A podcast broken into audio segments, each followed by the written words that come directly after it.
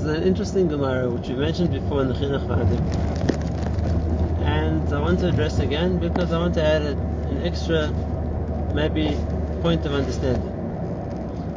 The Gemara in Kiddushin talks about what's the best age to mechanech one's son. And the Gemara gives two opinions. The one is between 16 and 22, and the other one is between 18 and 24. And obviously the question is, that would seem to be way too late to do chinuch. A person's already made major life decisions by then. A person's already gotten settled in a certain way of doing things. Why does the Gemara consider that the age for chinuch? And we understand it's partially from the Gemara itself that training one's child starts at a much younger age. As soon as they're able to talk, one has to teach them the Torah.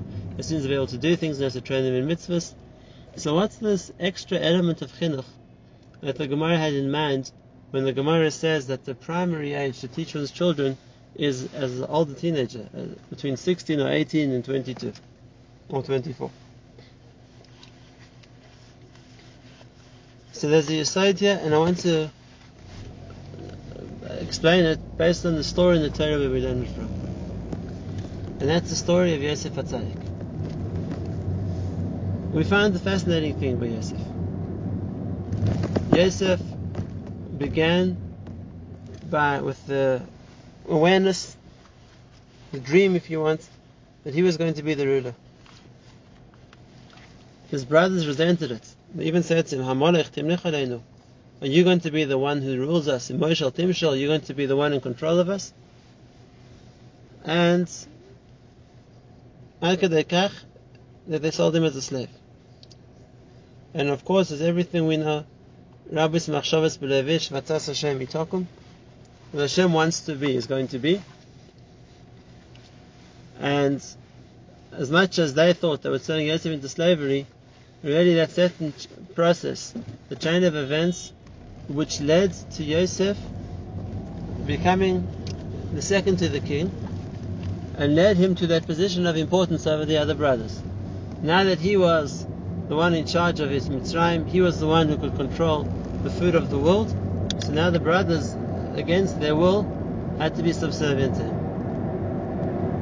But the question is, was that the greatness that Joseph had in mind? That my brothers will bow down to me because they're in a position where they have no choice. Because they're forced by circumstances to accept me. And the answer is no. Let's look at a fascinating diuk in the psukim. We know that Yosef, when still among the brothers in his father's house, had two dreams. Yosef understood these dreams were not just a dream, it was a prophecy as well. But there's a big difference between the two dreams. The first dream, Yosef sees himself and his brothers gathering sheep in the field. And he says, what happens is, I noticed that my sheep stood straight and your sheep bowed down to mine. And the second dream Yosef had, we don't know where he was, but he said, I saw the sun and the moon and the stars bowing down to me. Now, that doesn't really fit in the, in the so to speak, in the symmetry of what happened before. If in the symbolism of the first dream, Yosef and his brothers are compared to sheaves of wheat. So we understand them bowing down to Yosef is symbolized by their sheaves bowing down to his sheep. If in the second dream they are compared to being stars, then really what the dream should have been is that the eleven stars bow down to his star. And that's not what the Pasuk says. It says they're going to bow down to me, which means they represented as stars, and he's still the person Yosef. In the first dream, it wasn't like that. It wasn't that your sheaves are going to bow down to me. It's your sheaves are going to bow down to my sheep.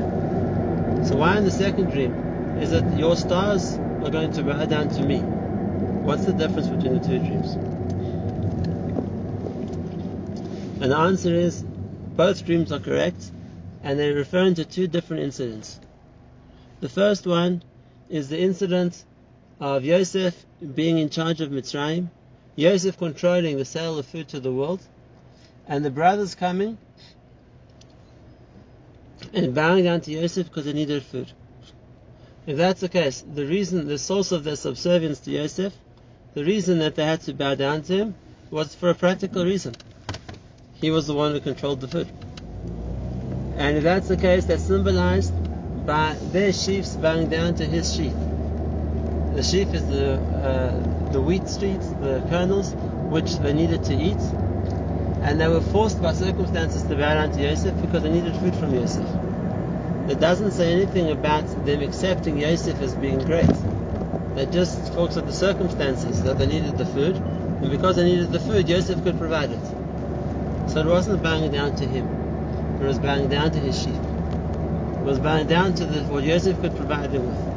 That's what they needed, and that's what they had to serve him for. That was only the first dream. There was a second dream also. And the second dream is the brothers aren't now compared to sheaves of wheat, which means the fact that they need food. They're compared to stars, as people who create in their own right. But the second time, then they're mishtachavim. They're bowing down to Yosef himself. Why? Because this time it's bowing down to Yosef that they recognize as for his greatness. They recognize for the level that he's reached not just for the necessity of what he can provide them with. That's the second time that they bow down to him. And this only takes place after Yaakov Avinu dies, and the brothers come to him and they bow down to him and they say, At that stage, they didn't need him for the food. But at that stage, they recognized Yosef's greatness. And they bow down to him because they realized that what they did wrong, and that that would be the right way to, so to speak, do tshuva for their mistake. That was Mishtachavim Li. But that's a nice explanation of the psukim. But if we're going to think about it in a bit of a deeper sense, there's something else for us to learn from here. And that is, that was how did Yosef become greater than his brothers? It's true that Yaakov, Yaakov Avinu spent more time teaching in Torah, but there was much more than that. And that is the circumstances which the brothers themselves brought about by selling Yosef, the trials that Yosef faced, the greatness that Yosef had to rise to, to stand up to the challenges of being in Mitzrayim, whether it was in Potiphar's house or whether it was in the dungeon of the, of the jails of Egypt. The position of being responsible for feeding the world, for, taking care of of everyone else. That's what made Yosef great. That's what made Yosef great. He didn't remain in the same position as all his brothers, just tending the flocks of Yaakov in Eretz Canaan. It was dafka the circumstances that Yosef was confronted with, and the growth that it needed from him in order to rise to the challenge on each occasion. That's what made him great. And therefore, it's not two random incidents. The one brought to the other. The fact that they would bow down to Yosef because he could provide the food Yosef, in that capacity, as the one who took care of everyone, as the one who provided for everybody, as the one who made sure that everybody would have what they needed, that's what made Yosef into the great, the great person that he became. That the brothers saw him as greater, and bowed down to him as an admission or in recognition of the greatness that he had achieved. Yes, like we said before, Rabbos Machshavos B'lev Ish. They thought that by selling him Let's see what happens to his dreams. And they didn't realize that by selling him, they were actually enabling the dreams to take effect. But we're not learning about the parasha now, we're learning about chinuch. And why do I want to bring up this point? What do we learn from it? The yesod which you want to learn here is that there was another point which we learn from this incident. And we can apply that to ourselves in our capacity as parents. Because at the beginning, a little child is mishtachave, respects, looks up to, obeys his parents, like the starting point of the reason why the Shvatim bow down to Yosef. It's from necessity.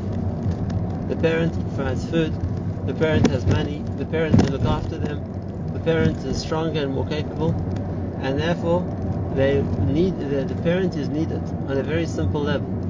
And if the children are going to listen to the parent, or obey them, respect them, it's for a very practical reason.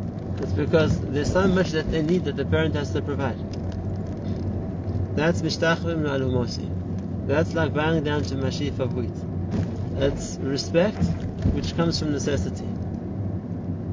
But nevertheless, the necessity makes the respect happen, and that's why Hakadosh Baruch Hu constructed things in such a way where that's a necessary first step in the relationship.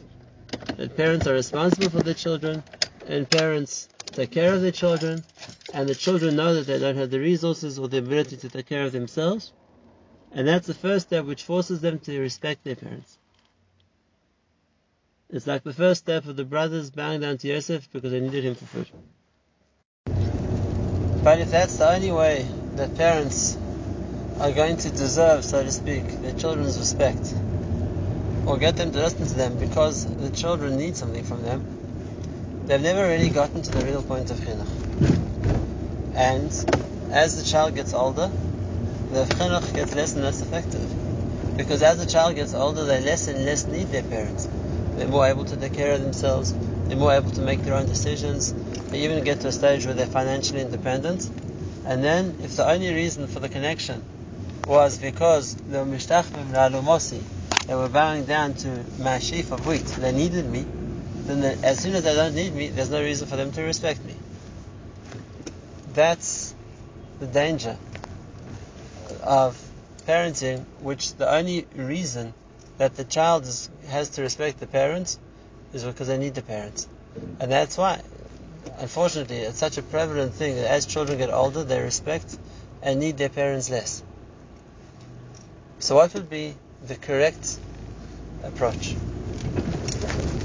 And that is the second idea. The that is the second part of Yosef. When it gets to a recognition of Yosef's greatness, and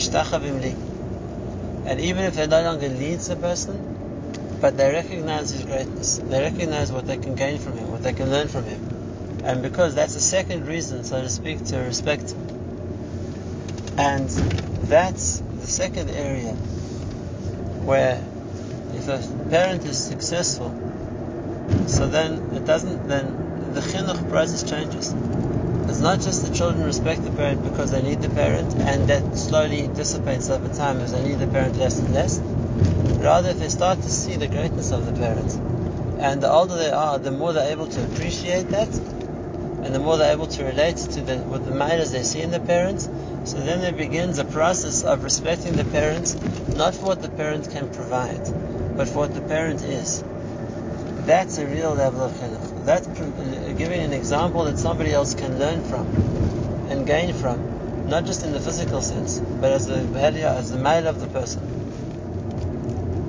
That's why the Gemara says that chinuch begins at 16 or at 18. That's an age where a child is less physically dependent on the parent. They're able to take care of themselves better, and therefore their reliance on the parent is no longer what's going to cause them to be uh, respectful or accepting of the parents.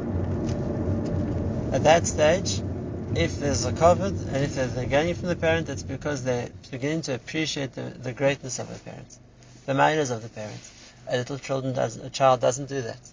A little child who really needs their parent and will listen to them and obey them and respect them because they need whatever the parent can provide, doesn't have a, a, a, a realization of what the parents' manners really are.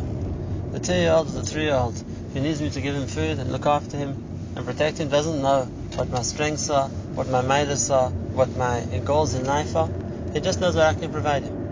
And it's only when the child gets older and on the one hand needs me less for physical things, but on the other hand can start to appreciate me for the areas where they can see something that they can emulate, something that they can learn from, a lesson that they can take for their own lives too. And the important point is that a parent naturally knows that they have to provide la'alumasi. They have to provide physically for their children, they have to look after them as little children, they have to take care of them, and they expect that that, that will be the reason for their children to respect them, and it's true, it works, as long as the child still needs you. As long as it's still something that you're providing him for and he needs, then there'll still be a level of of respect. Of course, be a level of. But if that's all there is, then when, when the child doesn't need a parent anymore, then there's no reason for him to look up to or to respect the parent. It has to be then the feature of the way that the relationship of the parent and the child is, is because the child respects the manners of the parents. It's mishtachavim li. And when the child does that, that's when chinuch starts. Because this is an important point. There's no value, so to speak, for respect in its own right. And if uh, the only reason for respect is because of physical necessity, so yes, a parent will get that respect when they need it. But that's not the end goal. That's not the point. The idea isn't that a person of children to respect him. The idea is that chinuch, that a person can impart values to their child, teach them, direct them, give them a role model that they can learn from. And that needs the second form, the form of hishtachavim, hishtachavim. That needs the second point of the, uh, recognizing what the parent has to teach, not just what the parent has to provide. Because when the child gets to the stage where he can look up to a parent and see what the parent can teach him, can show as a, be as a role model, can direct and advise, that's when the child chinuch. But now's the important part. Like we said, what made Yosef great was the fact that he was in the position of taking care of everyone, was the experience that he had. And this is the, the tremendous insight which we see here as well. And that is what makes a parent able to guide and direct their child. What makes a parent somebody who's someone the child can look up to, not just for physical things, not just to provide their needs, but to really advise them and guide them, is the fact that the parent spent so long looking after the child. Not every parent is necessarily has a tremendous wisdom and experience and insight into be the perfect uh, role model and guide and das Torah for their child. And if that's the case, in what way is a child going to look up to the parent for advice, for direction? What qualifies and makes every parent qualified to give that? This is the tremendous yesod. And that is the, the fact that the parents spend so long looking after the child, giving the child, caring for him. So then that gives a parent a certain sense of what my child needs and a certain sense of achrayus to do what's good for him and to help him. And that's what then enables me to be able to, when he's going to approach me and ask for advice and ask for direction, the very fact that I so much want what's best for him, I'm so invested in, so to speak, helping him, that's what makes me a person who sees things from a different angle. It puts me in a position where I understand more intrinsically, more internally maybe, what, what, what my child needs, what's best for him, how I'm going to help him. And therefore it's dafka, the first step of looking after him, of taking care of him, taking responsibility for him, helping him for so many years, which puts me in the position of somebody who's able to continue to give advice and guidance because it's coming from a place of a person who really wants and cares so much for them, and really wants what's best for them. And that's something that even a, a, parent who isn't necessarily an expert in whatever field it's going to be of chinuch, but can still be a role model and can still be a, someone to give advice and guidance to their children. The one leads to the other. But really we've said a lot, but there's one more important point I want to add. And that is, a parent has to facilitate that second step. If a parent always presents himself just as the one who's able to give physically, and not more than that, then as their ability to give physically gets less, their influence in their child gets less as well. If a parent always uh, uh, so to speak positions himself as not someone who just wants to give their child physically, but the person who most wants to help their child, who's the most interested in their benefits and their welfare, and even if it's not in a way of giving something physical, but it's the way of giving guidance, it's the way of giving direction, it's the way of giving encouragement, whatever it's going to be. Then when, if that's the way that the child sees the parent, then they're going to look at their parent for that encouragement, for that guidance, for that advice and direction, even if there isn't the necessity for the physical help as well. And that's what enables a parent to be a good mechanech. Because being able to direct someone else has to begin from a basis of the person looks to me for direction. The fact that a person just looks to me for physical assistance, for money, for, whatever it's going to be, doesn't mean they're going to take my advice. Doesn't mean they're going to take my direction. But the person who looks up to me as somebody that they trust, as someone they know has wants what's best for them, and someone who's concerned about them and has their best interests at heart, is somebody they'll listen to the advice of, someone they'll listen to the guidance.